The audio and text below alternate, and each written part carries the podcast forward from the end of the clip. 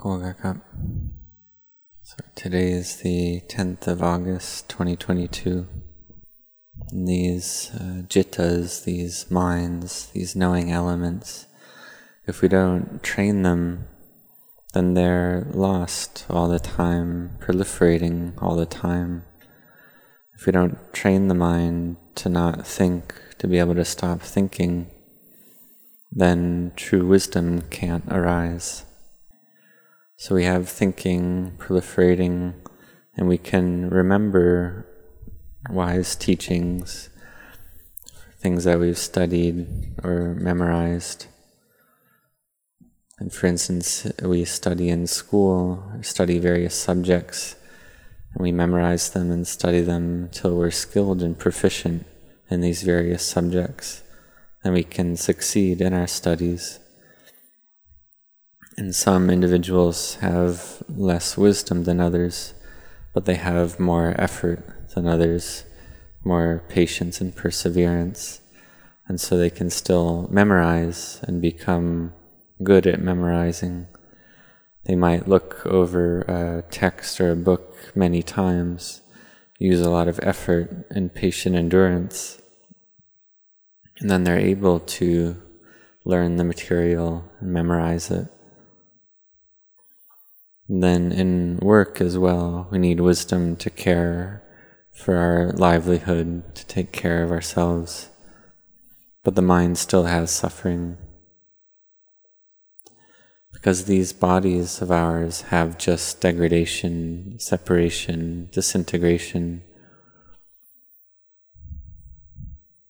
They lose strength, they're not as strong as they used to be as the days and nights relentlessly pass.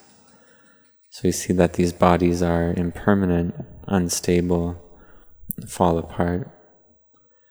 And all conditioned formations, whether they're far away or close to us, all around us, all things, all conditioned formations change all the time.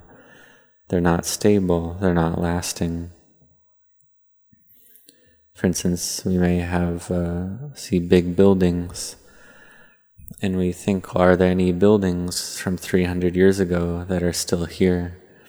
They're almost all gone. That which are left are very few. They've met with various dangers or causes of destruction, and they've all fallen apart and disintegrated already. So, this is the nature of sankharas. And we can ask, well, the sankharas, whether they're far or near, can they last? That which is even closer to the home, these physical forms. Are there any people that are 300 years old? We can ask. Or half of that, are there any people 150 years old? That's something very hard to find. It's something we may have heard of that there's someone 150 years old, but it's very few and those that are a hundred years old are also hard to find. So we contemplate conditioned formations as impermanent and unstable in this way.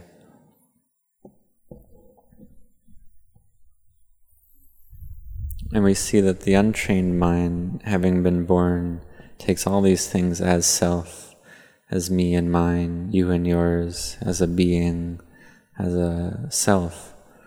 And this is because the mind doesn't know that it's not self. So these feelings of pleasure and pain arise, and we take them as self. But these feelings of pleasure and pain, they merely arise and cease. And having ceased already, we can see, well, where are they? Do they really exist in truth? This is something worth thinking about. Our feelings of liking and disliking we have to contemplate them in order to not cling. It's something that we shouldn't cling to because they're unsure, they're uncertain. We feel these feelings, then we put them down. We see that it's just their nature to arise, stay for a little while, and cease. And so, practicing like this, we can give rise to wisdom. We practice and train the mind to be still in samadhi and have virtue to care for our behavior of body and speech. We see the drawbacks in the mind that's chaotic and agitated, the mind that's not peaceful, the mind that keeps proliferating. We can ask, well, why is the mind proliferating? We want to stop thinking. Why can't the mind stop? Well, it's because the mind is used to thinking and proliferating. So we have to train the mind in a new skill, train the mind in a new way, because the mind is something trainable, and the mind that's well trained brings happiness. And who is it that trains the mind? It's the knower that trains the mind. So we have mindfulness. And the four postures of sitting, standing, walking, and lying down. These postures are things that we do already, but we do them without knowing, without mindfulness. So we train ourselves to sit, stand, walk, and lie down with mindfulness. In a given day, we change posture and have mindfulness with that as well. And when the mind thinks or proliferates, then know that as well. The mind that's still, know it. The mind that's greedy, know that the mind that is, has hatred or aversion, then know that. The mind that has delusion, then know that. See that it all arises, stays for a little while, and cease, ceases, and know that as it happens. When samadhi arises, then know that. When wisdom arises, then know that. See the body as it comes and goes as it moves with the in and out breath.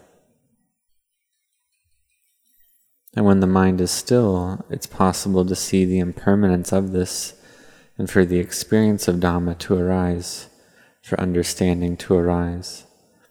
The mind accepts that it's something uncertain, unsure, impermanent, stressful, and not self, not a me, not a mine, or you or a yours.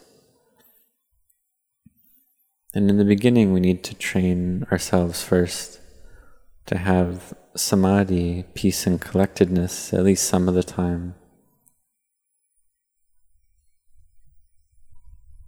And if the mind's chaotic and there's no peace, and the mind keeps proliferating, then try reciting Bud on the in breath and dho on the out breath. And as we walk to and fro, then one can recite Buddho a lot. Whether one's doing chores or various work, recite Buddho a lot. And when we recite Buddho, this helps the mind not to think about other things, not to proliferate about the past and future. Because if the mind proliferates about the past and future, the mind has no peace. And therefore, we need to train the mind the mind that lacks samadhi doesn't see clearly. The mind moves very, very quickly. We can compare it to people moving quickly in vehicles or running. When you slow down to a normal walk, then the objects that you're passing by become clearer than they were when you were moving more quickly. And when you stop and stand still, then objects become even more clear. It's like a pool of water with sediment stirred up in it. You can't see clearly to the bottom of that pool. But when the pool becomes still, then you can see clearly to the bottom. The water becomes clear. This is the mind with stillness. And the movements of the mind, what are they? liking, disliking, greed, aversion, delusion, thinking, proliferating, having doubts, having annoyance and agitation, having ill will, having desire, sloth and torpor, and so on, these five hindrances which cover over the minds and make the mind not peaceful. So we have to train our minds in a new program. It's like a computer program. We have to write a new computer program for the mind. Because normally the mind thinks and chases after various thoughts. So we change the thoughts to be Buddho Dhammo Sangho, just to be with this one object of Buddho Dhammo Sangho. So this is changing the program in the mind to be a new program, a program that leads to peace and collectedness, not to think and proliferate in the way of the five hindrances, but to think and bring the mind to the meditation object instead, to bring the mind to peace. This is cultivating a new habit of mind, to bring and train the mind to see the breath and Buddho as a friend to bring this, to recollect this object of the breath and Buddho as the object of mind, to do this a lot. And if one does this without stopping, then the mindfulness will improve and get better. Proliferation will reduce, and peace of mind can arise. Then the mind is cool with rapture and fullness. The body and mind feel light. When we sit in peace in samadhi like this, it may feel that we have no body at all. Or we sit and our hands disappear. There's no feeling there at all. Or the feet disappear, half the body disappears. Or feels like there's no body at all. We sit there and we don't feel the body. The mind is peaceful and still. Or it might feel like the body disintegrates into the air there's fullness and happiness and joy, and there's no feeling of the body. The mind is very much at ease. And then when we have samadhi like this, then we contemplate to see clearly. We see that this samadhi, this rapture and happiness is impermanent as well.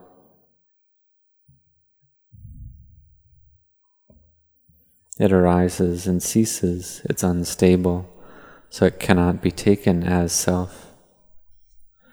But in the beginning, we need to use this rapture first and foremost to build wisdom, to be able to let go and to see the Dhamma. We see all this body, these four elements of earth, air, fire, and water. Is it stable? Is it lasting? Contemplate this to give birth to wisdom, to give rise to clear knowing gradually, bit by bit. It's like drops of water, one drop at a time. And when the our vessel is open to receive that water, then that vessel can become full to see the Dhamma. So in the beginning, we may have doubts, and the mind's very agitated, and we're trying to find the way to practice, but the mind is just chaotic. We feel like we can't understand it. We don't know the way. So we read the text, we might read a lot of texts, but we don't really grasp the essence of the meaning. We can't put it into practice. So if you study a lot, then once you've studied, then you have to be able to put that down and then do the practice. And the practice is to have mindfulness, to have virtue, to have samadhi, to have effort, and to train the mind in samadhi, in this quality of samatha, tranquility. And there's some people that have this affinity for samatha practice, and other people feel an affinity for wisdom practice. Luang Cha said it's like the blade and the handle of a knife. You need both of them. You need both tranquility and wisdom. So there's no need to doubt about this. Just practice to bring the mind to peace You can contemplate and recollect the Buddha, practice Buddhanussati, and do this a lot to bring the mind to samadhi. to cultivate firm and stable mind in samadhi. We can, when we practice like this, then we can develop and progress quickly, recollecting the Buddha, reciting Buddho, bring the mind to samadhi. We can do this in all four postures of sitting, standing, walking, and lying down to give rise to samadhi. Once samadhi has arisen, then we can have clear seeing. Normally, in the past, when the eye sees a visual form, the mind has liking or disliking right away. But if the mind has samadhi, then we can contemplate that liking as something uncertain, as unsure.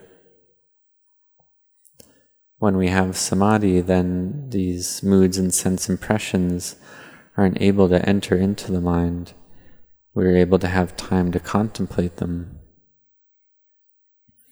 So, a practitioner with samadhi in the four postures, these moods and sense impressions can't enter.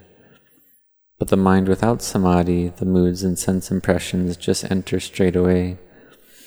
Greed, aversion, and delusion arises right there. But when this happens, don't be disheartened. Don't give up. Don't stop your practice.